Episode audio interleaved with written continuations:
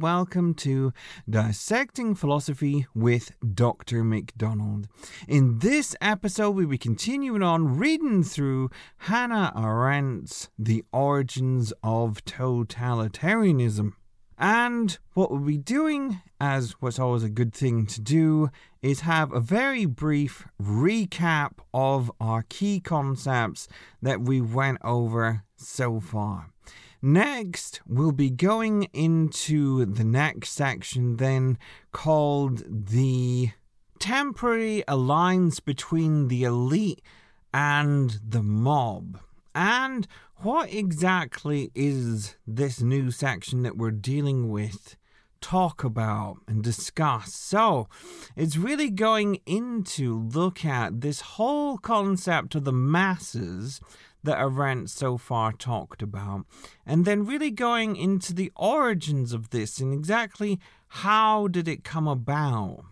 So, for this, then, it's quite a bit of a task ahead of us because then we've got to look at exactly pre World War One civilization and exactly what was life like pre World War One, and then going into World War One itself to look at life in the trenches and how exactly did that affect people's way that they thought, and then rounding off also tackling the whole issue of what was life like after the trenches and how did this have an effect upon people's self identity, how they viewed history, and as well as why people accepted the mass leaders, as she calls them, of Hitler and Stalin. So it's quite a big task ahead of us and quite a lot of fun things to have a good discussion of them.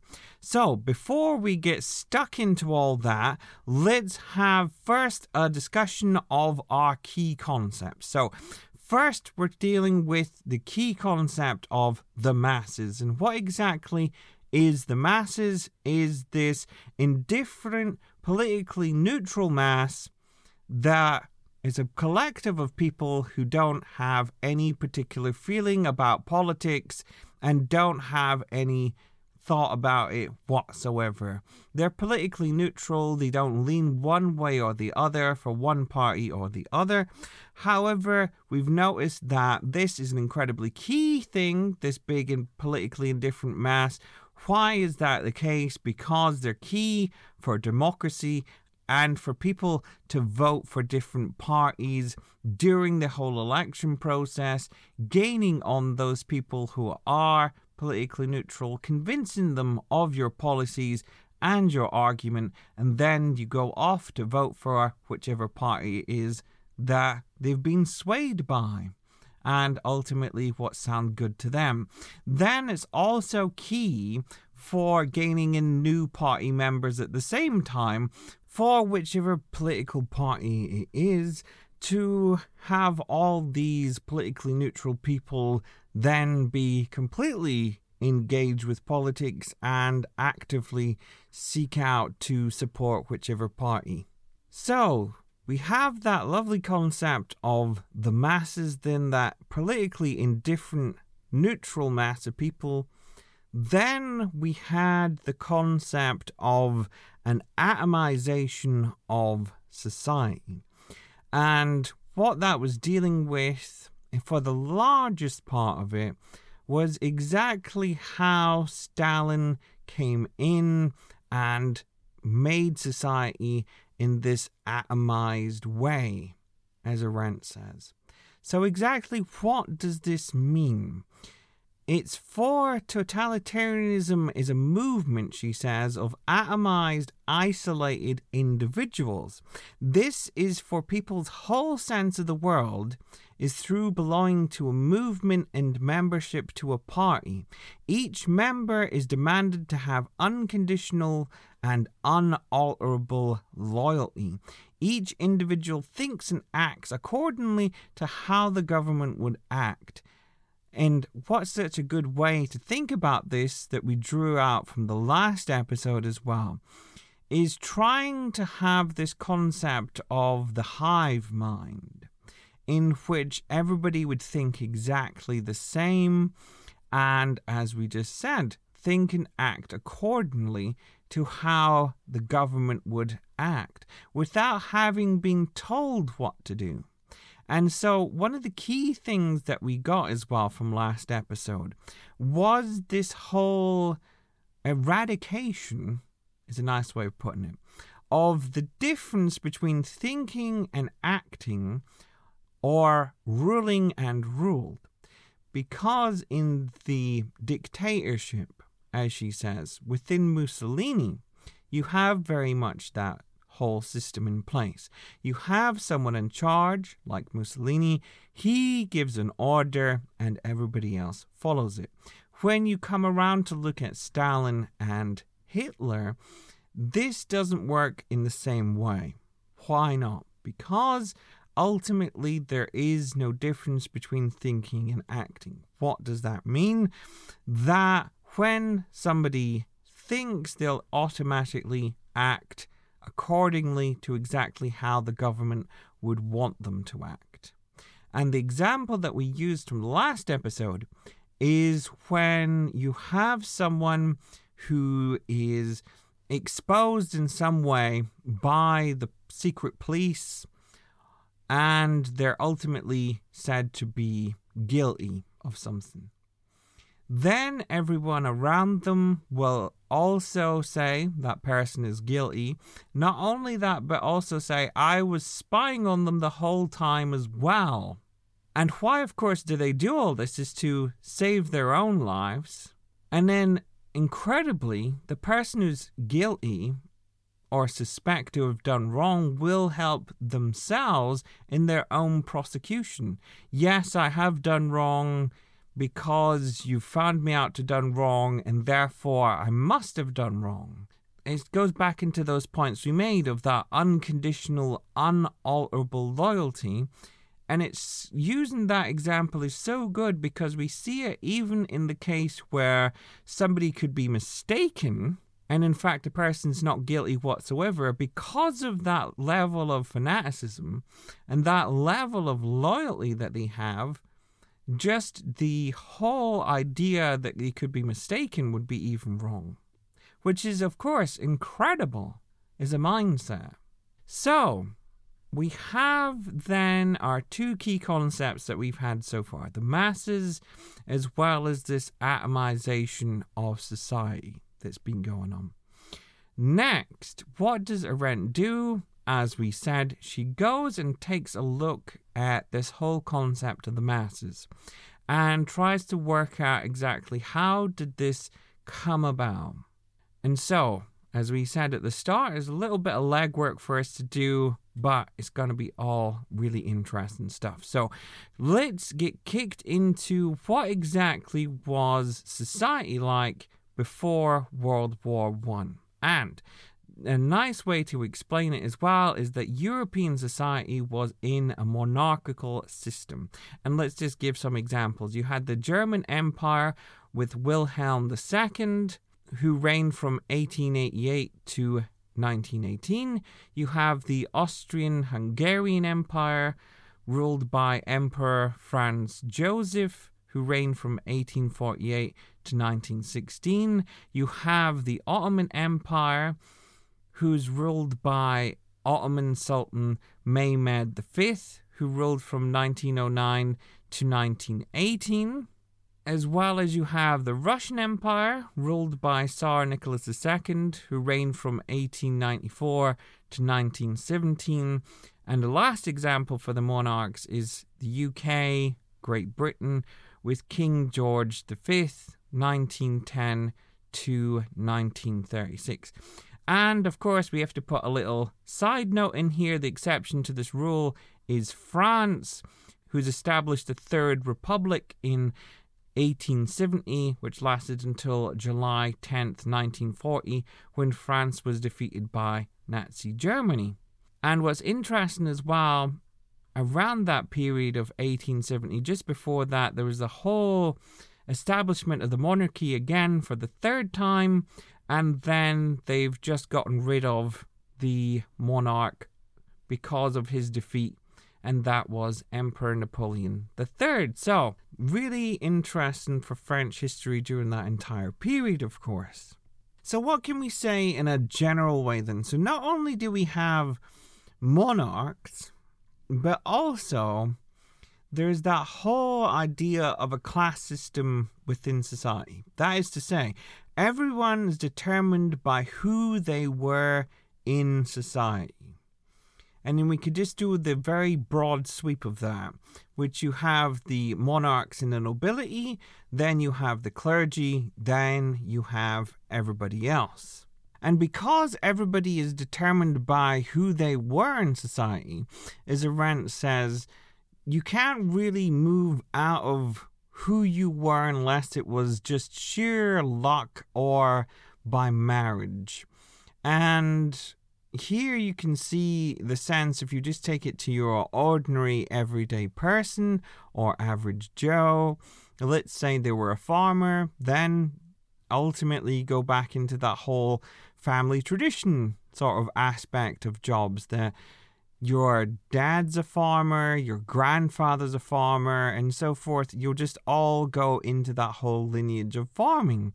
And what would marriage look like? You'd essentially have an arranged marriage in which you have two families coming together for the benefit of their own economic situation. So they have more land to work with, and so ultimately it's going to work out for everybody in the best run through that whole marriage. And it's interesting as well when you look at marriage how the idea of romantic love, that is to say, one in which you are in control of who you marry, is an incredibly recent concept as well. So, we have all this within society in itself. We have those three tiers of monarchy and nobility, clergy, then everybody else.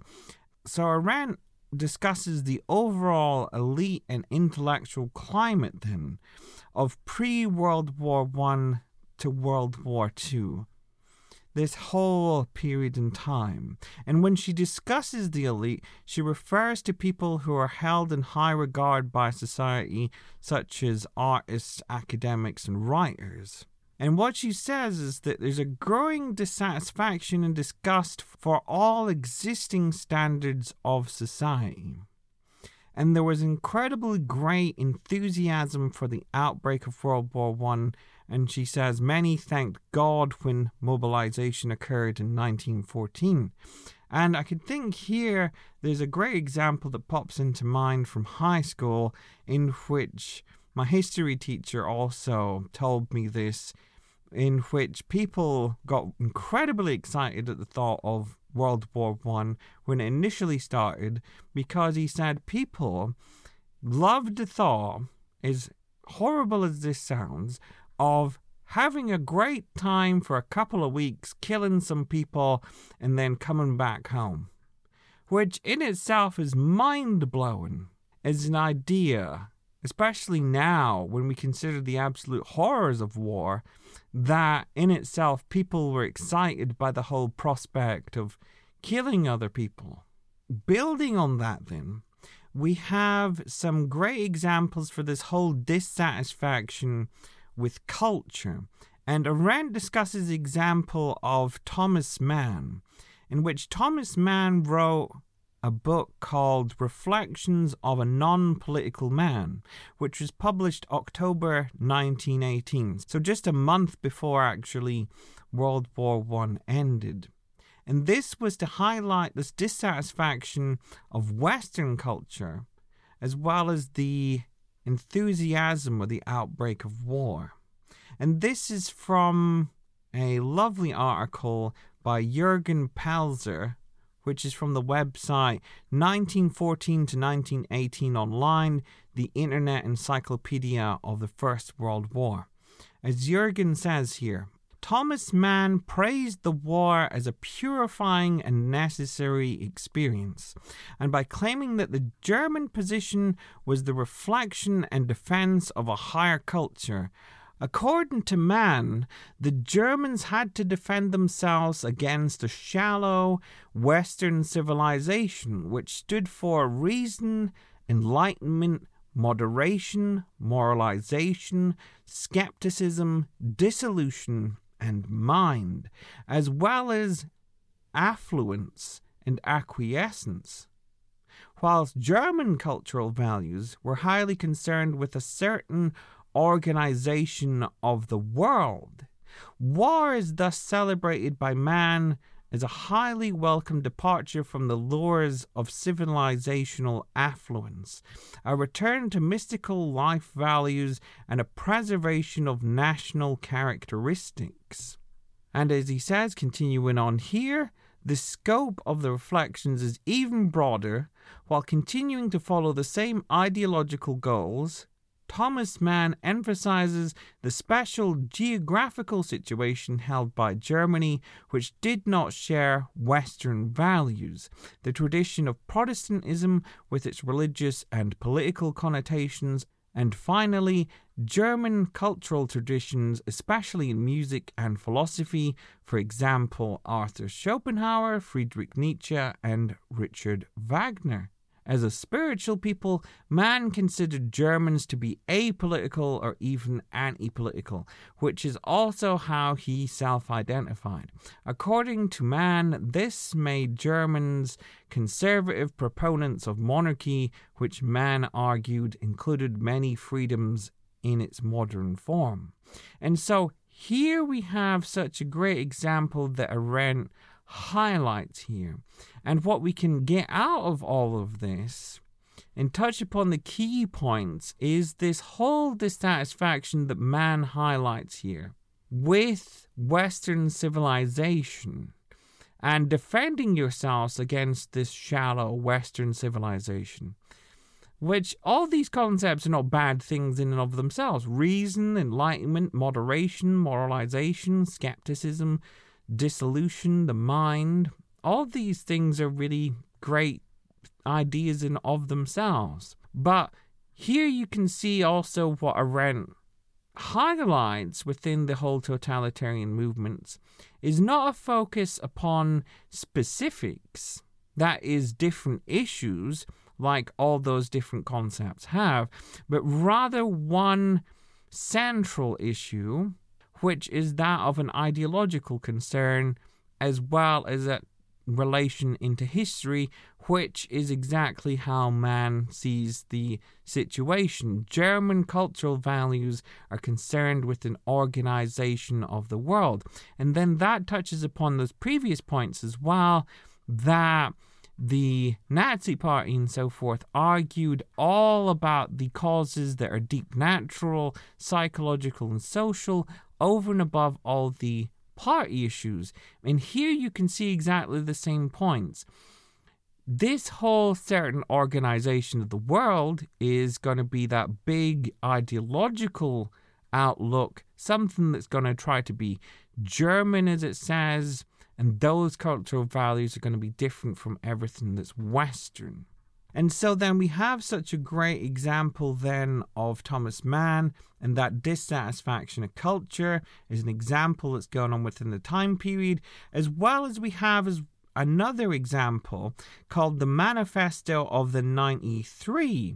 And this was a proclamation on the 4th of October 1914. So an example here much earlier than the Thomas Mann example, which is signed by prominent German scientists, scholars, and artists, and it's 93 of them, hence the Manifesto the 93. And why was this proclamation made in the first place by the prominent scientists, scholars, and artists? Was made in order to try and counter the anti German propaganda and to justify Germany's military actions, such as the rape of Belgium, as it's called, which was the massacre of Belgian civilians during the German invasion and occupation of Belgium. How they try to justify all this is that they argue that German military action was necessary as a proponent as advancing higher culture against Western values. as it says in the very last lines of it, have faith in us, believe that we shall carry on this war to the end as a civilized nation to whom the legacy of a Goethe, a Beethoven, and a Kant is just as sacred as its own hearths and homes. And so, here again, within the manifesto of the 93, just like we have within the Thomas Mann example, this whole dissatisfaction with Western culture and Western ideas as a whole, and rather trying to advance a specifically German idea and saying that the German idea is in fact that of a higher culture and that reference back into its own history as well of Goethe, Beethoven, Kant, as well as we had the relation into philosophy as well from Thomas Mann of Schopenhauer and Nietzsche.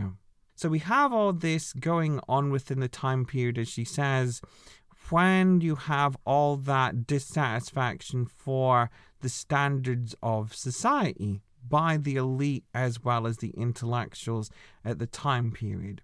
Now we move on into the life in the trenches for our next bit. So then, Arendt argues that life in the trenches changed everything for people. Why did that happen? Because she says this laid the foundation for the establishment of a new elite who were not idealistic of their past, but rather their experience was of bare destruction and the humiliation of the realization that there were only small cogs in the machine of slaughter. I think that is such a fantastic line that Arendt has. Their experience was of the bare destruction and humiliation of the realization there are only small cogs in the machine of slaughter. What a fantastic way to paint a picture for people to exactly what is war like a machine of slaughter.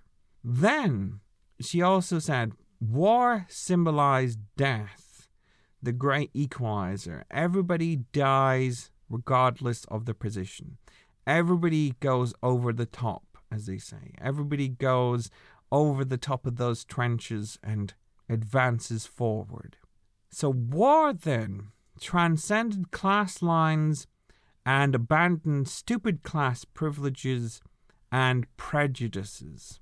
So, here we have an immense thing that's happened in terms of how people think of themselves and each other pre World War One, we have this whole class society, we have this whole structure within monarchs and royalty, nobility, the clergy, everybody else. Suddenly, when the nobility and so forth, and those are who are considered to be higher up in society, are then brought into a relationship with everybody else in the trenches, then it's that whole realization of their own position as well as that of everybody else. Is everybody's exactly the same boat, is a nice way to put it. Everybody is dying together, regardless of what their position is, as well as that whole humiliation of those people who are in the nobilities and so forth, that they themselves are only a small cog in the machine. And it's all going on to that point of transcending all those class lines that were there before, getting rid of any sort of privileges and prejudices, as she says. And we have such a fantastic example for life in the trenches, and this is from the BBC Bitesize website. And as it says here, on the Western Front, the war was fought by soldiers in trenches. Trenches were long, narrow ditches dug into the ground where soldiers lived. They were very muddy, uncomfortable, and the toilets overflowed. These conditions caused some soldiers to develop medical problems such as trench foot. There were many lines of German trenches on one side and many lines of Allied trenches on the other. In the middle was no man's land, which soldiers crossed to attack the other side. And it also has from this BBC Bitesize website a fantastic whole picture of what a typical day in the trenches were like for people. So let's just go through what exactly a typical day in the life would be like. 5 a.m. Stand to, short for stand to arms, meaning to be on high alert for enemy attack, half an hour before daylight. 5:30 a.m. Rum ration. 6 a.m. Stand down half an hour after daylight. 7 a.m. Breakfast, usually consisting of bacon and tea. After 8 a.m. Clean selves and weapons, tidy trench. Noon, have dinner. After dinner, sleep and downtime. 5 p.m., tea. 6 p.m., stand to half an hour before dusk. 6:30 p.m. stand down half an hour after dusk. 6:30 p.m. onwards, work all night with some time for rest. Patrols, digging trenches, putting up barbed wire, getting stores. Soldiers only got to sleep in the afternoon during daylight and at night for an hour at a time. During rest time, they wrote letters and played card games. So I think that's an incredibly fantastic picture of exactly what life was like. As it says there, as a whole, it's all really standing to, getting ready to, for attention, as it says, for a large part of it, all getting ready for an attack. And in the meantime, in the midst of all that, trying to get something to eat, trying to clean yourself as well as the weapons and tidying up the area that you're in as well at the same time and trying to fit sleep into all that. So, we have then two things that we've covered so far then we've had life pre World War 1 but the whole structure of society focused upon the monarchs, nobility, clergy, everybody else. We have World War One in the trenches. Suddenly, the class divides and so forth just pushed aside. Why is that? Because war transcended that as an idea for everybody. Then we go into post World War One and how did this then affect everybody, and how they thought of themselves and self identity? And so, one of the main things as a whole for Europe then is that you have that whole dissolution of monarchs and you have in place of that trying to establish forms of government and trying to have it all settle back down again so you have people in position of trying to sort out all the political matters for everybody and of course great example that we covered in the last episode as well as all that upheaval within Russia and the Bolsheviks and so forth and trying to establish a government in Russia post the whole abdication of Tsar Nicholas II. Then we go into the whole idea of activism, then, that Arendt says. Why is this the case that we have this whole sense of activism? Because it's everybody getting politically involved, everybody now then getting into the whole ideas of government and so forth, because of all this upheaval. And then she says activism gave new answers to the questions of self identity. People will now identified by their actions and not by their class or place in society, and no longer by their position. And one of the examples that she gives is the first flight that was successful in crossing the Atlantic. And that was achieved by John Alcock. And Arthur Whitten Brown, who flew across the Atlantic. It says here on History.com with the help of a sextant, whiskey, and coffee in 1919, eight years before Charles Lindbergh's flight. And then we also have an example of philosophy with Sartre really coming out here. And Arendt only gives just the briefest quote of Sartre, which is, You are your life and nothing more, which is from his play No Exit from 1944. And what exactly is the importance of Sartre in the midst of all this? Is because Sartre's whole philosophy, let's say in a nutshell for this for this purpose, is because he argues that people have the freedom of choice to live their life how they like. And therefore, you can see with the crumbling of the monarchical system and the class system, that would be immensely influential as well as exciting to read to people during that whole time period because suddenly you're not determined by your place in society, your class, like you were before, but now you can be solely determined through your actions. Just like flying across that Atlantic, it's open suddenly for people to do great actions, for everybody and have that freedom to do great things. And as she says there, people wanted to escape those traditional roles that society had been imposed upon them. And such a great example that comes to mind for this is, of course, the whole idea of the housewife, and then the whole suffragette movement within the UK, for instance, of working against this whole image that a woman's place was at home and not at work whatsoever, as well as fighting against the whole idea about women have got no right to vote and women's vote and all that as well at the same time. As she says for a round, rounding off there, the point is to do something unpredictable and undetermined by everybody else. So as we said, you're determined by action and no longer by your place in society or your class. Post World War One leaders, then. How does everybody have a fascination with Hitler and Stalin? And Arendt gives us an insight into this.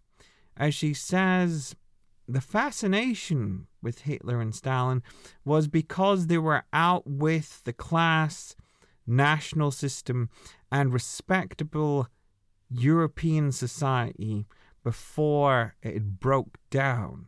So here's an interesting thing anything that's considered to be different or on the fringes of society, as you would say, something that didn't adhere to how things were in the past, suddenly is exciting for people.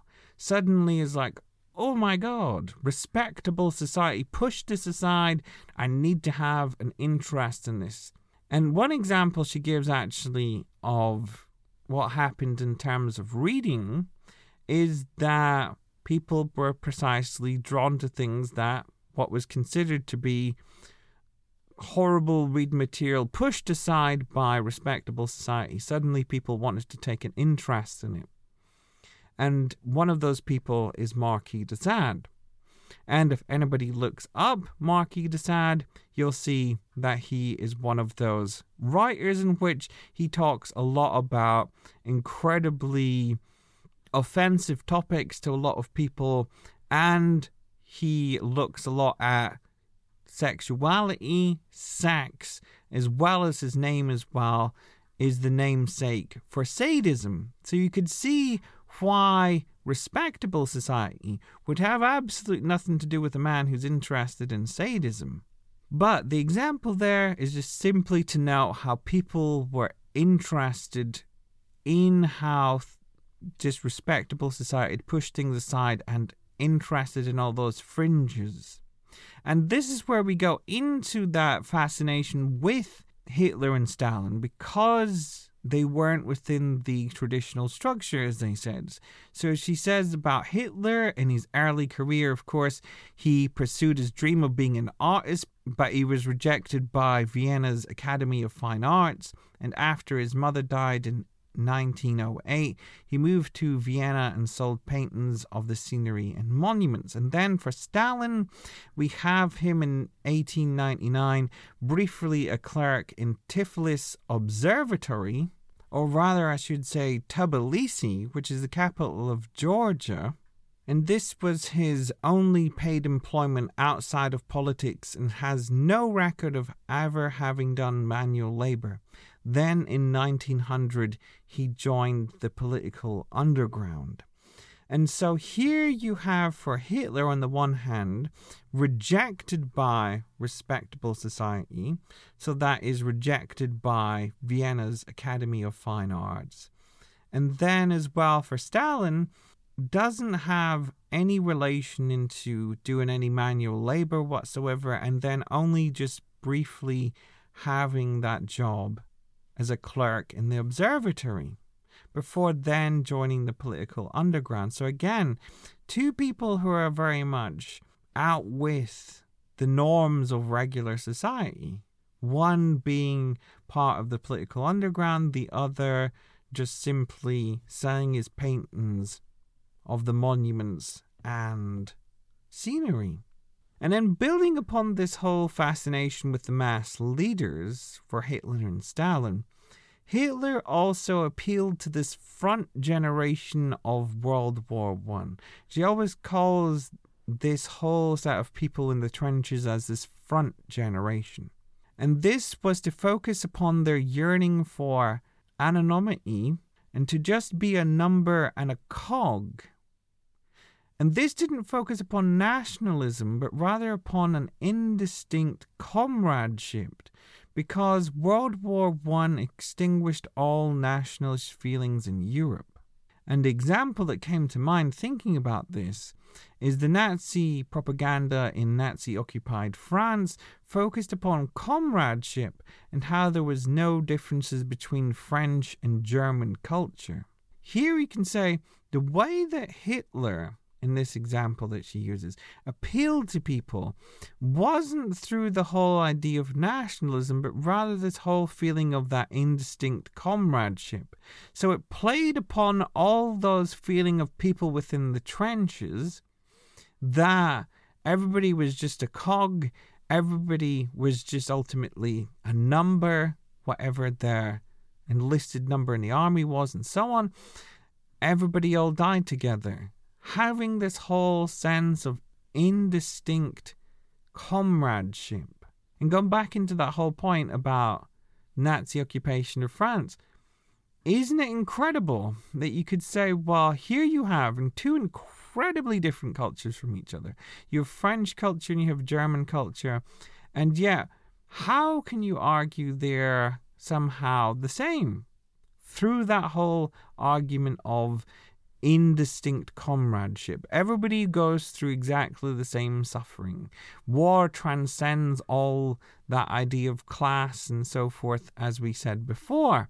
And that's the way in which you can see the Nazi propaganda is so good at being appealing to this front generation of people. And Arendt says as well, what about the nationalist side? And these people that are on the right wing, extremely conservative. She says that their propaganda actually was used for violence instead of promoting national pride. So then we also have an interesting thing that Arendt picks up on is not only do we have their fascination with the leaders because they're out with the norms of society, not only do we have them interested in the Nazi propaganda because it's appealing to this whole idea of indistinct comradeship, then we also have her saying, well, people are appealed to their terrorist acts. Why? Because it functions differently from how it worked in revolutionary societies, as she says. So, a great example of this is, of course, to use France, is where you have, she says, previously you eliminated certain outstanding people because of politics or position, and was a symbol of oppression. So, if we go into the French Revolution and go straight to the horrific event of the terror, you can see exactly what Arendt's trying to say here. You immediately pick out a specific person as a threat. This is oppressing our revolutionary ideas. This person needs the guillotine. And he's gone away and gone straight to the guillotine. But on the other hand, you have then this development of terrorism. And Arendt says that terrorism is a philosophy to express frustration, resentment, and blind hatred. And this is all tied into people are happy for self sacrifice if they succeeded in forcing recognition of one's own life. So, again, we have this built into this whole focus away from class and position into this whole focus upon action now. And self sacrifice is even to that extreme extent saw as something that's completely fine to do. Why? Because it's an action that will ultimately make people recognize that person's life. As well as, of course, you can just build upon those whole points as it says philosophy to express frustration, resentment, and blind hatred. There is nothing good, as what Arendt's saying here, that you have with terrorist acts at all. And you can just go into terrorist groups as a whole. All of them have the ideological things that's built into those points of frustration, resentment, and blind hatred. There's always a thing to be held up and for that thing to be resented and hated. And so we have then, continuing on as we go, the fascination with the leaders, the way in which the leaders gained this new front generation of people through the propaganda, through that indistinct comradeship. Then we had the fascination with terrorist acts because it functioned in a different way from how governments used to do things in revolutionary society, as she says. Then we go into history and our last point as well. So then, for history, post World War One. Arendt says is that there's a rejection of the official historiography as it's considered a forgery. Why do people consider their own history to be a forgery? Is because it didn't consider the oppressed and the working class. In other words, everything was written by the rich aristocracy and missing the history of the poor. Arendt then argues this explains people's fascination with Marx in Marx's philosophy. Marx attempted to rewrite history in terms of the class struggle, which is the concepts of the proletariat and the bourgeois. So the working class versus the middle and upper class. And she says even if people who did not agree with Marx were fascinated by it, as it included a whole set of people that had been omitted from official histories, and that they had played an important role in prosperity. So we have this whole focus then upon history as something that's incorrect. You've missed out precisely the importance of this working class and the poor is done previously, you can argue, in their eyes, would be focusing upon and written by the rich aristocracy. Who exactly is the one that all the history will be focusing on?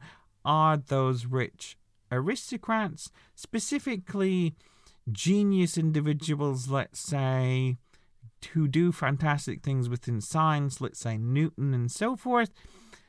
All people within the same sphere of respectable society, as Arendt would say. But what about those people that's out with what's considered to be respectable society? And that's the point in which he says, well, now, since everybody's had a whole sense of class blown completely open, in which no longer do they think of themselves in a privileged position anymore? Everybody's the same. Because of all that suffering everybody's went through in the trenches together. Then we have to include all these people too. And you can see all that fascination, as she says, with the importance of Marx, because Marx is, as she says, someone who takes into account precisely the working class and the whole importance, as she says there as well, the whole importance of prosperity is not just upon the fantastic deeds done by specific people, but rather upholding the economy and so forth is all that labor force of all the working class people and so forth. So, on the other side of looking at history like this, if you consider history then to be a forgery, she said this aversion by the elite to the official historiography leaved history to be created and made up by crackpots and through complete falsehood. So here we then have Stalin and Hitler come in, and as she says, their whole act of lying in and of itself is not spectacular, what she says. What's spectacular is the way that they were able to convince the masses to back up their lies and agree with them. And then we have, of course, following all that, the blurring the lines between truth and lie, fiction and non fiction. So, we've covered quite a lot in this episode so far. So, what can we say rounding off after everything then? Pre World War I, Europe was in a monarchical system, except from France. Everyone lived according to their position in society. You only managed to escape your situation for the average person either through blind luck or marriage. Post World War One Europe, you have the complete dissolving of the monarchical system and the establishment, and trying to have the establishment of governments, people greatly affected by life in the trenches and this whole shared feeling of everyone just being a cog in the murder machine of war. Such a great concept. There's that great rejection of how things are done in the past. People are now determined according to their actions and not position in society. People were fascinated by those who are out with the traditional system, like Hitler and Stalin. They were fascinated by terrorist acts as it privileged and brought fame to individuals who committed sacrifices in their actions.